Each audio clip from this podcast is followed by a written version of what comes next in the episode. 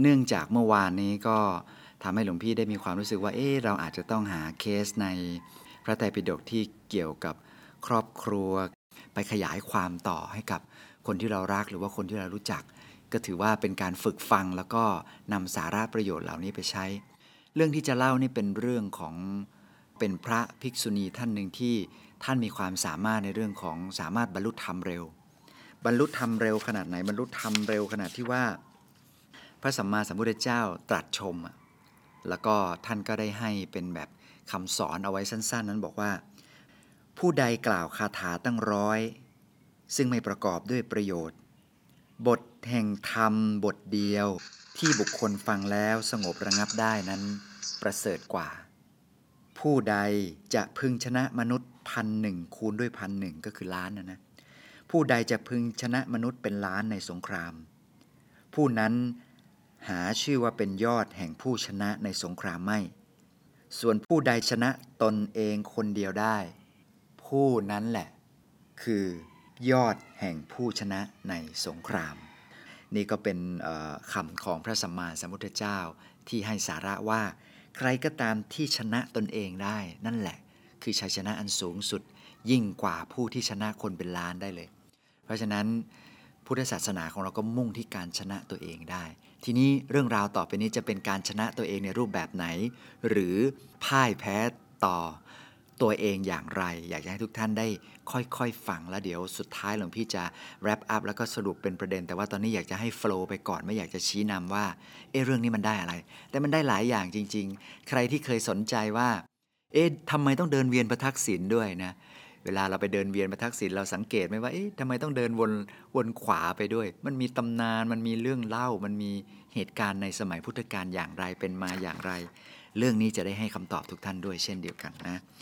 เรื่องราวเหล่านี้ก็เกิดขึ้นจากที่ว่า มีครอบครัวเศรษฐี ครอบครัวหนึ่งก็มีทิดาเศรษฐี ซึ่งต่อมาทิดาคนนี้นี่แหละก็คือ พระกุณฑลเกษีเถรีนะฮะหรือว่ากุณฑกะเกษีเถรี กุณฑลนี่ก็คือเป็นชื่อของตุ้มหู นะฮะเกษีก็คือเป็นเรื่องของมวยผมหรือว่าเครื่องประดับเป็นเรื่องราวของเครื่องประดับนะชื่อท่านนตั้งขึ้นมาเป็นลักษณะของประมาณว่าเป็นผู้ที่มีเครื่องประดับสวยงาม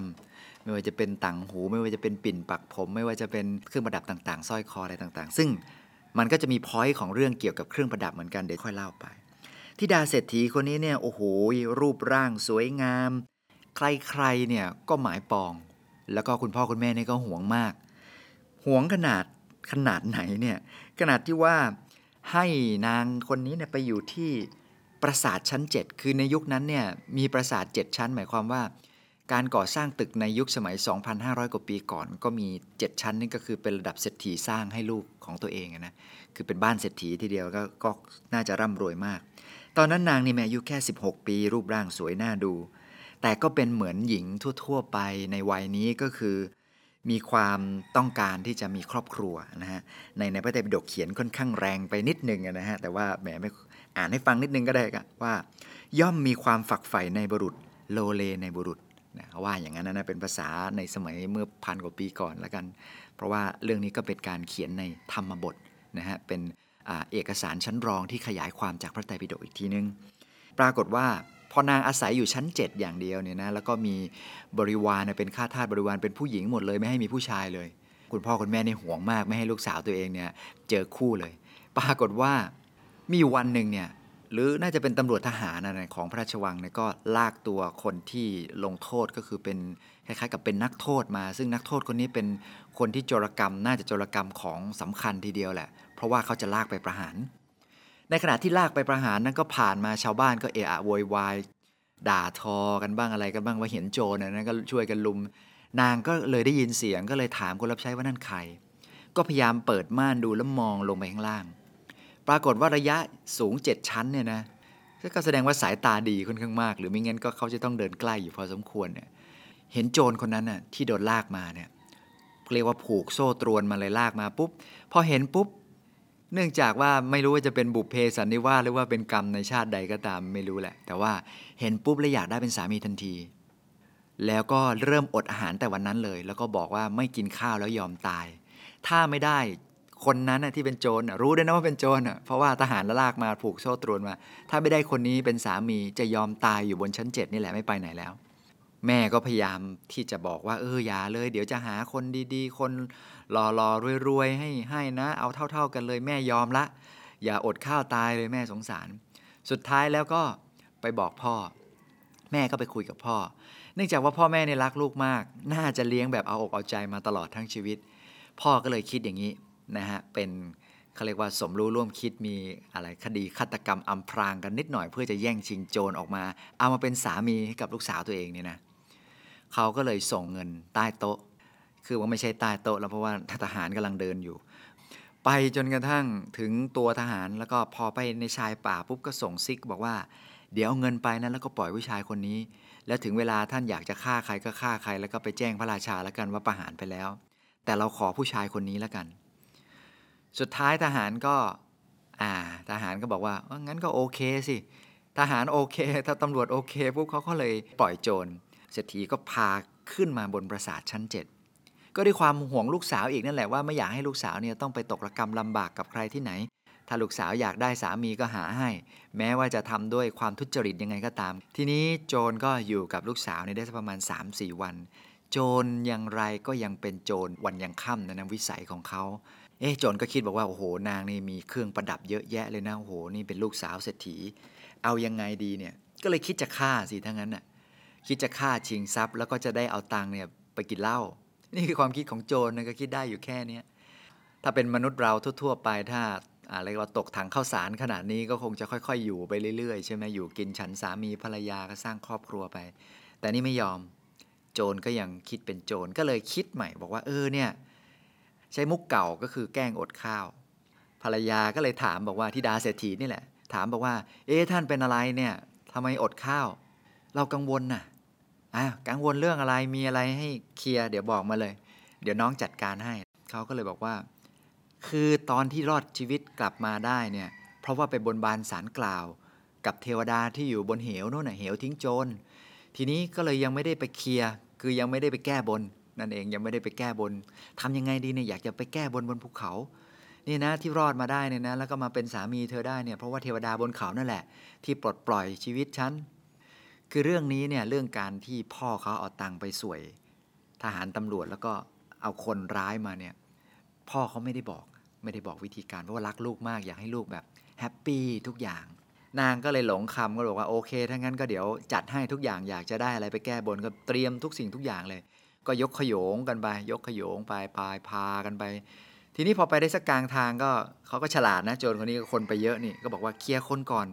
เดี๋ยวเอาไปเฉพาะ คนขับแล้วกันค่าทาสบริวารให้นางกลับไปได้ พอไปถึงเชิงเขา ก็พวกขับรถก็ยังอยู่ขับเกวียนก็ยังอยู่ก็บอกอันนั้นคนขับเกวียนไปก่อนเราจะไปกันแค่สองคนก็ถือเครื่องถาดทองคำอะไรต่างๆนานาที่จะไปบนบานแก้บนต่างๆ ก็ขึ้นไปบนภูเขา พอไปถึงภูเขาก็เดินกันไปสองคนพอไปถึงปากเหวปุ๊บโจรก็เลยบอกว่าอยากจะให้เจ้าเนี่ยถอดเครื่องประดับออกให้หมด นางก็งงบอกว่าเอ๊ะทำไมอยู่ๆมาเรียกให้ถอดเครื่องประดับ โจรก็เลยบอกว่าเอางี้ละกันพูดความจริงก็ได้ เดี๋ยวเราจะฆ่าเธอ แล้วก็เราจะขอทรัพย์ทั้งหมด นางก็ต่อรองบอกว่า เอ้ย อะไรเนี่ยคนรักกันทำไมต้องมาทำอย่างนี้ นางก็เลยบอกว่าเอางี้ละกันเดี๋ยวจะถอดเครื่องประดับให้หมดเลยนะแล้วเราจะยอมเป็นทาสด้วย เอางี้เลย ไม่ยอมครับ ไม่ยอมจะฆ่าท่าเดียว นางก็เลยต้องคิดอะไรใหม่ ๆ นางก็เลยคิดได้มุกหนึ่งบอกว่าเอางี้ละกัน ไหนๆเราก็จะไม่ได้เจอกันแล้ว แต่ฉันรักเธอมากนะ ยืนอยู่นะ เดี๋ยวฉันจะขอเวียนประทักษิณรอบตัวทำความสักการะสามีเป็นครั้งสุดท้าย ว่าแล้วนางก็เดินเวียนประทักษิณครับเวียนขวารอบตัวสามีสามรอบ ในขณะที่เวียนสามรอบนั้นเนี่ยเมื่อไปทางทิศเหนือก็จะไหว้เมื่อไปทางจากเหนือก็จะวนไปทางทิศตะวันออกก็จะไหว้ทิศใต้ก็จะไหว้ทิศตะวันตกก็จะไหว้ทีนี้นางเวียนสามรอบก็ไหว้รอบ พอรอบที่หนึ่งไหว้ครบสี่ทิศรอบที่สองไหว้ครบสี่ทิศ พอรอบที่สามเนี่ย พอได้จังหวะ โจรกำลังแบบเบลอๆนะงงๆเออก็คิดว่าเขาคงจะไหวอย่างนั้นจริงๆเนี่ยปรากฏว่านางก็ใช้กลยุทธ์จู่โจมนะฮะจู่โจมแล้วก็เลยรีบผลัก คนนี้ตกลงไปในเหว น่าจะตายเพราะว่าเขาเรียกว่า เหวทิ้งโจร นางก็รอดชีวิตออกมาได้ คือเรียกว่าเส้นยาแดงผ่าแปดกำลังใกล้จะโดนฆ่าอยู่แล้ว แต่ว่าด้วยความที่ว่าหัวไว หัวไวใจเร็ว แล้วก็มีความฉลาดอยู่ในตัวพอสมควรก็เลยผลักลงไปเลย ตายทีนี้ฆ่าสามีตายแต่ว่าเป็นการป้องกันตัวเองนะมันก็จะมีวิบากกรรมแหละ แต่ว่ามันก็มันก็จะไม่ได้ขนาดที่ว่ามีความที่จะพยายามขนาดนั้นนะนะแต่ยังไงก็ตาย นางก็เลยคิดว่า โอ้ จะทำยังไงดีจะกลับบ้านก็ไม่ได้ กลับบ้านก็จะอายเขาสิ เดี๋ยวพ่อแม่ก็จะแบบเน็บอะไม่อยากให้ใครเน็บ เน็บว่าอะไร เน็บว่าเห็นไหม เห็นไหมไอ้คำว่าเห็นไหมเนี่ยมันเจ็บจี๊ดนะ เห็นไหมแม่ว่าแล้วเห็นไหมพ่อว่าแล้วอะไรอย่างเงี้ยนะวังก็เลยไม่ยอมกลับบ้านเลยทีนี้เอายังไงดีล่ะ คิดไปคิดมาบอกเข้าป่าบวชดดีกว่านางตัดใจเด็ดมากเลยนะ ถึงกับเข้าป่าแล้วก็บวชเลย แล้วก็ไปบวชเป็นปริภาชิกา ก็คือเป็นนักบวชประเภทหนึ่งซึ่งจะมีการศึกษาแสวงหาความรู้ตั้งคำถามตอบคำถามอะไรเงี้ยนางก็เข้าไปบวชพอเข้าไปบวชปุ๊บ เจ้าสำนักก็ถามบอกว่า อยากจะนั่งสมาธิบำเพ็ญฌานทำกสินหรือเจ้าอยากจะศึกษาคาถาหนึ่งพันก็คือเป็นไดอะล็อกคำถามคำตอบ เป็นพระสูตรของเขาอะ่ะ ทีนี้นางก็บอกว่านางขอเรียนคาถาก่อน ยังไม่อยากเรียนกสินยังไม่อยากได้อภิญญา นางก็เรียนจนกระทั่งจบเสร็จปุ๊บหมดภูมิรู้ครูบาอาจารย์ครูบาอาจารย์ก็บอกว่าต่อไปนี้นี่นะ ให้ออกไปได้แล้วแหละ แล้วก็ไปเที่ยวถามคนทั้งชมพูทวีปเลยทั่วเมืองได้เลยว่า ใครที่รู้นี่ตอบได้ ถ้า เขาตอบคำถามได้หมด จงไปเป็นข้าทาสบริวารเขาแต่ถ้าบรรพชิตเป็นคนตอบคำถามได้หมดจงบวชในสำนักของเขาเถิด สุดท้ายแล้วนางก็ออกไปเผชิญโลก แล้วก็ไปตั้งเป็นคล้าย ๆ กับเจ้าแม่นะทำสำนักของตัวเอง แล้วก็ใครมีคำถามอะไรมาได้ถามมา ชาวบ้านชาวเมืองเขาก็ไปประลองคำถามบอกว่าตอบกันไม่ได้จนกระทั่งมีอยู่วันหนึ่งพระสารีบุตรเดินบินทบาทมา ก็เห็นกลุ่มเด็กๆเนี่ยยืนล้อมกองทรายซึ่งปักกิ่งว่าเอาไว้ ซึ่งเป็นเทคนิคเป็นวิธีการของนางเองว่า ถ้าใครอยากจะถามคำถามต้องถอนกิ่งว่าออก แล้วมาคุยกับนางเพื่อประลองยุทธในเรื่องของความคิด ในเรื่องของทักษะในเรื่องของความรู้กันภาษาดิบุตรเห็นเด็กล้อมต้นว่าอยู่ก็เข้าไปถามบอกว่า เด็กๆทำอะไรกันลูกเนี่ยพอรู้เรื่องปุ๊บก็บอกว่า เออ เอาต้นว่าออกได้เลย เดี๋ยวหลวงพ่อถามเอง เด็ก ๆก็หัวเราะชอบใจดีอกดีใจก็ดึงต้นว่าออกหัวเราะวิ่งล้อมกองทรายไป ปริภาชิกาได้ยินก็เดินลงมาบอกว่าอ้าวเด็ก ๆ มาทำอะไรเนี่ยไม่ใช่เรื่องของเจ้านะ เด็กๆก็บอกว่าไม่ใช่เรื่องของผมเหมือนกันนะโน่น อยู่ที่พระองค์โน้นพระสารีบุตรก็เลยมาคุยก็พากันไปนั่งคุยเป็นกิจจลักษณะกันนัดหมายกันว่าเดี๋ยวช่วงบ่ายจะไปคุยกัน ปรากฏว่าเรื่องนี้ก็ลือลั่นไปทั่วทั้งเมืองเลย แล้วก็คนทั้งเมืองก็มานั่งฟังหมดเลย เพราะว่าคนในอินเดียในยุคก่อนเนี่ยเขาชอบฟังนะเขาชอบฟังแล้วก็แสวงหาความรู้คือเห็นบัณฑิตนักปราชญ์พูดคุยกันต้องเข้าไปศึกษา เข้าไปเรียนรู้เข้าไปฟัง คำถามพันคำถามเนี่ยภาษาริบุตรตอบได้หมดเลย ทีนี้นางก็บอกว่าเอางี้ท่านตอบทุกคำถามท่านถามบ้าง แล้วเราจะตอบเราจะตอบได้แน่นอนภาษาริบุตรก็เลยถามว่าอะไรชื่อว่าหนึ่งฟังไปอย่างนี้ปุ๊บนางก็งงเต็กเลย เอ๊ะไม่มีในสูตร ไม่มีในสูตรที่เคยท่องเอาไว้ทำยังไงดีก็เลยสนใจ เพราะว่าเห็นอาการของภาษาริบุตรเห็นปัญญาของท่านแล้วมีความรู้สึกเลื่อมใส ก็เลยถามกลับว่าไอ้ที่ท่านถามเนี่ยมันคืออะไรเหรอภาษาริบุตรก็ใช้กุศโลบายนะบอกว่านี่คือพุทธมนต์อยากเรียนไหมล่ะ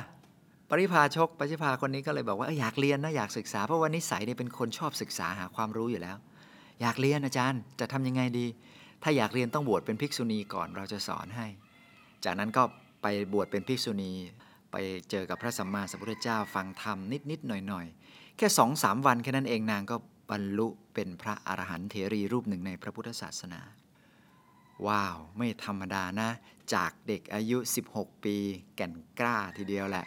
อยากจะมีสามีแบบว่าเป็นโจร พอมีแล้วก็เกิดความช้ำใจ ถึงกับต้องเอาชีวิตรอดด้วยการผลักสามีตกไปในเหว แล้วก็รอดชีวิตมาได้ พอรอดชีวิตมาได้ก็ไม่อยากที่จะย้อนกลับไปไปมีความสุขเหมือนเดิมเป็นลูกสาวเศรษฐีเพราะว่าตัวเองก็มีค่อนข้างมีทิฏฐิมานะ พอสมควรว่า ถ้าไปแล้วโดนพ่อแม่ตำหนิไม่อยู่ดีกว่า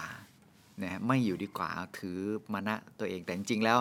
มันก็คงเป็นเส้นทางของนางอันนี้ทำให้นางไปสู่เส้นทางนั้นนะนะถ้านางย้อนกลับมาลดทิฐิมานะตัวเองมาอยู่กับพ่อแม่ เดี๋ยวก็อาจจะได้มีสามีใหม่แล้วก็แล้วก็ชีวิตก็อาจจะวนอยู่กับการครองเรือน แต่นี่คงเป็นบุญของนางนั่นแหละว่าเออเส้นทางชีวิตนางต้องเป็นแบบนี้ ทำให้นางต้องไปเรียนศึกษาความรู้กับศาสนาอื่น แล้วก็สุดท้ายก็มาเจอพระสารีบุตร แล้วก็ได้บรรลุธรรมเพียงแค่สองสาวันเท่านั้นเอง แล้วก็เป็นผู้เลิศในเรื่องของการบรรลุธรรมเร็วนะเพราะว่าได้สั่งสมบุญมาที่เรียกว่าพบชาติก่อนๆนนู่นน่ะเจอพระเถรีภิกษุณีองค์หนึ่งเนี่ยที่มีความเป็นเลิศทางด้านบรรลุธรรมเร็วขิปปาพิญญาเนี่ยนางก็เลยอธิษฐานจิตแล้วก็ทำบุญกับพระพุทธเจ้าตลอด 7 วันอธิษฐานจิต พระสัมมาสัมพุทธเจ้าพระองค์นั้นก็ประทานพรบอกว่าจะสำเร็จแน่นอน ตั้งแต่นั้นเป็นต้นมาเนื่องจากว่านางตั้งใจเป็นภิกษุณี